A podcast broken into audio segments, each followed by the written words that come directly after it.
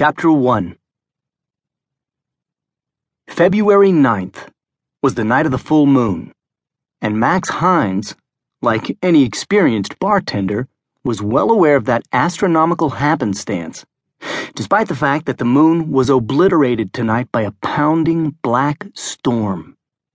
Beyond the surf house dining room's wide arc of windows, the Pacific Ocean offered ranks of thundering cataracts, performing furious prodigies, but it played to shadows and empty tables.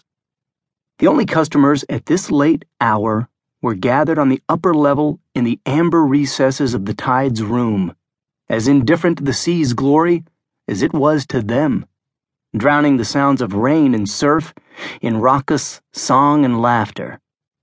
Still, for all the noise, it was a small crowd. Monday. Always chancy. And so was the rain. Sometimes it brought them in droves, but not tonight. There were only five people Max classified as real customers, and he didn't know any of them, although the couple in the corner had been in before and he could identify them as Scotch Rocks and Whiskey Sour. The three loners at the bar were travelers, but not tourists this time of year, salesmen maybe. All the noise came from the group around the baby grand, but most of them Max didn't classify as customers, even if they did pay for their drinks. They were surf house employees. One of them, Brian Talley, was his boss. Connie Van Roon was actually a customer, of course, but on such a regular basis that he rated a special classification. So did the young woman playing the piano, but for entirely different reasons. She was in a class by herself. And Conan Flagg. Max had never succeeded in classifying Conan Flagg, except perhaps as one of the things that made life in Holiday Beach, a very small dot on Oregon's map, interesting. He was standing on the far side of the piano, looking down at the keyboard, the light from the overhead spot making strong shadows under high cheekbones negating itself on straight black hair and under the angled lids of black Indian eyes, but reasserting itself in the occasional flash of a smile. Those smiles were generally for the pianist, Isadora Canfield, whose graceful, brutally powerful hands would two days hence be shaping the demanding complexities of the Liszt Concerto no. 1 in E flat on a concert grand in London's Albert Hall, had for the last hour served as accompanist for a loud and only rarely harmonious sing along. And she was loving it. So was Conan Flagg. But then he'd be equally enthralled if she were playing chopsticks.